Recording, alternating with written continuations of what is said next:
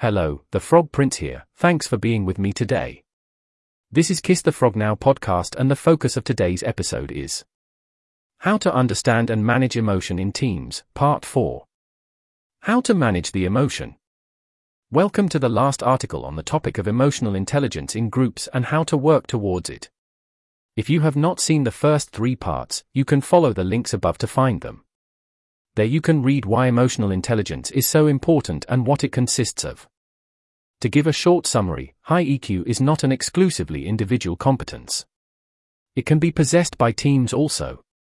And research on the matter has suggested that highly emotionally intelligent teams are more effective overall. Moreover, any team can achieve it in the right direction and practices. In the previous articles, we explained how to understand and regulate individuals' emotions, as well as how to understand group emotion.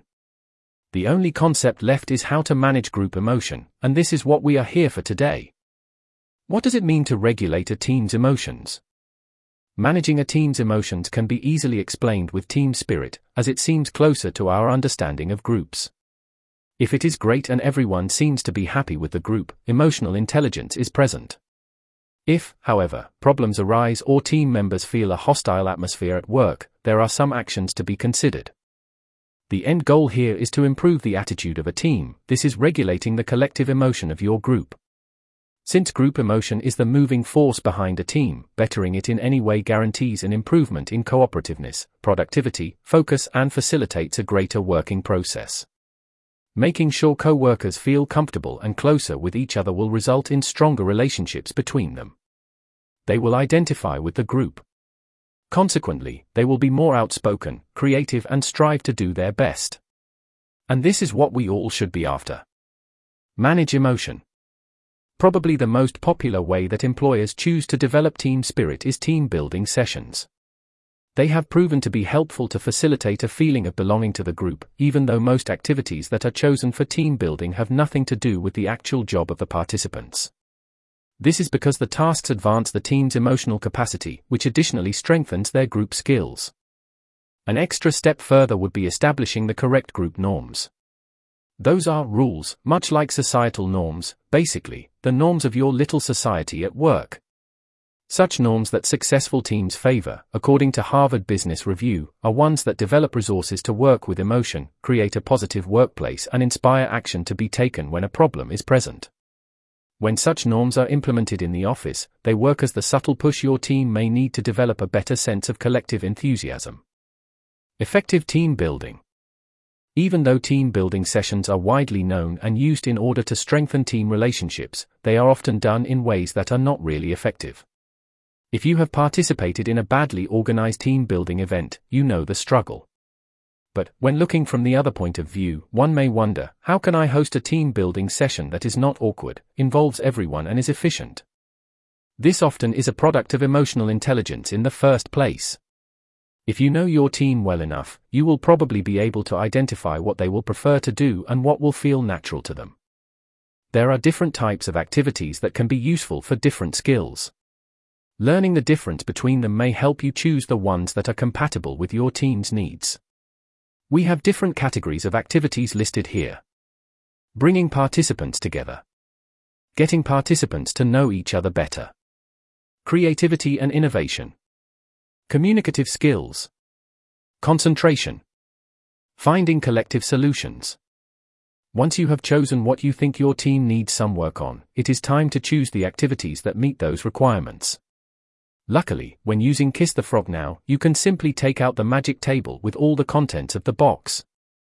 Look at what activities are compatible with the categories you have chosen. Just underneath it, there will be ticks on the games that facilitate the mentioned skills. It is as easy as that. What is important to remember about team building events is that whatever abilities they are trying to further and promote, their fundamental aim is to build trust.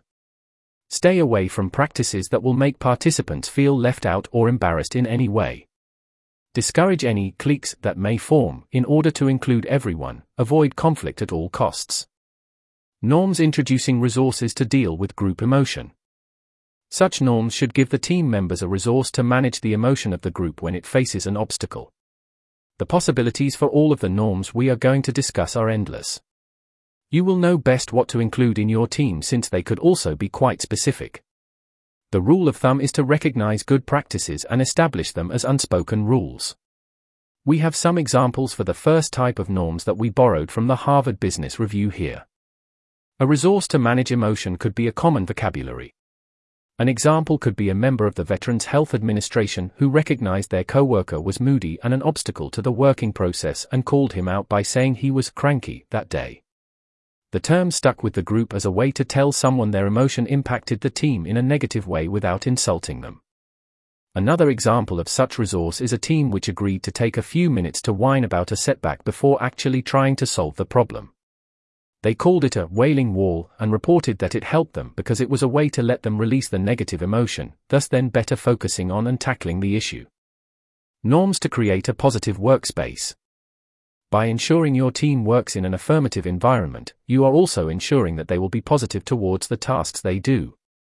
When faced with a problem, they will be more likely to respond with a can do attitude, instead of a negative response. Norms that favor positivity in any way could be employed for this purpose. E.g., a team member from the Hay group shared that whenever a conflict appeared in his group, what he tried to do was not get involved, even if he really wanted to, but instead took action to reverse the process and make it a positive and constructive one. Norms to facilitate proactive problem solving. Problems are inevitably present in every working process, and the approach taken to solve them is extremely important. Norms that inspire team members to take action will ensure that your team deals with issues in the best way, by taking matters into their own hands. Even if something is not necessarily in your control, try and encourage the team to still think about ways to solve or go around it. By doing this, new great ideas may pop up for a solution. If they do not, the group will be involved and feel like they do not lack control over the situation. Thus, avoiding feeling hopeless or stressed out. Having learned all you need about group emotional intelligence now, it is time to put everything in action. Highly emotionally intelligent teams have greater chances to succeed in their field of work and they are favored as partners. Moreover, being a part of such a team means that going to work every day is not your worst nightmare. You now know why and how, so the only thing left is to do. Good luck. This was another edition of the Kiss the Frog Now podcast. Additional episodes are available on our website. I'm the Frog Prince, hope to see you again soon.